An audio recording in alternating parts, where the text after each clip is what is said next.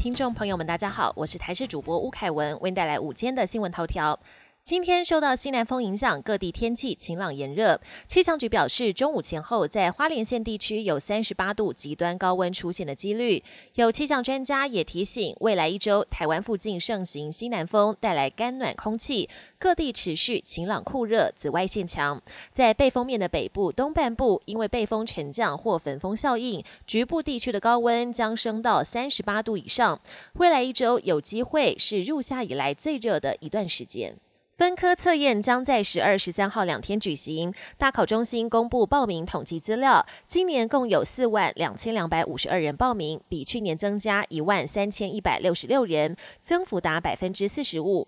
有专家预估，今年分发入学竞争将变得更激烈，顶大分数不会受到太大影响，但老牌私校的录取分数可能会提高，而像去年低分高就的效应，应该也会减弱。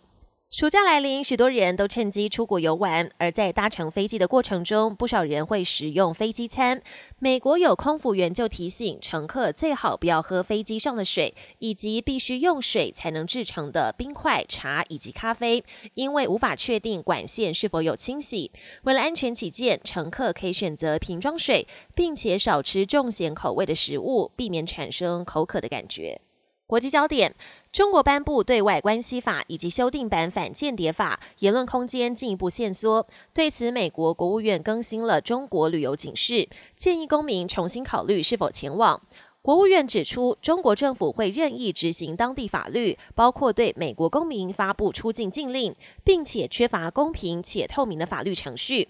在中国旅行或长居的美国公民都可能遭到拘留，除了无法获得美国领事服务，也不会被告知涉嫌犯下了什么罪。因此，国务院将中国旅游警示调整为第三级的，重新考虑是否前往，仅次于最高的切勿前往。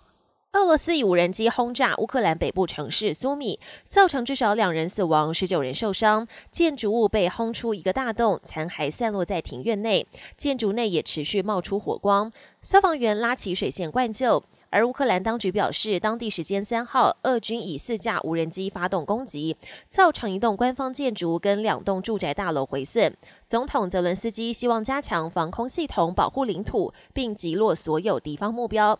同一时间，乌军也持续发动反攻，过去一周在东部及南部收复了三十七平方公里的土地。美中晶片大战升级。三号，中国大陆商务部以国安名义宣布管制半导体原料加焊锗出口。七美国联合荷兰和日本扩大封锁中国半导体产业后，中国反击，宣布若业者未经许可出口加焊锗相关产品，将受到行政处罚。若进一步构成犯罪的话，也将追究刑事责任。而中国是加锗储量大国，新的规定也势必影响到全球半导体生产。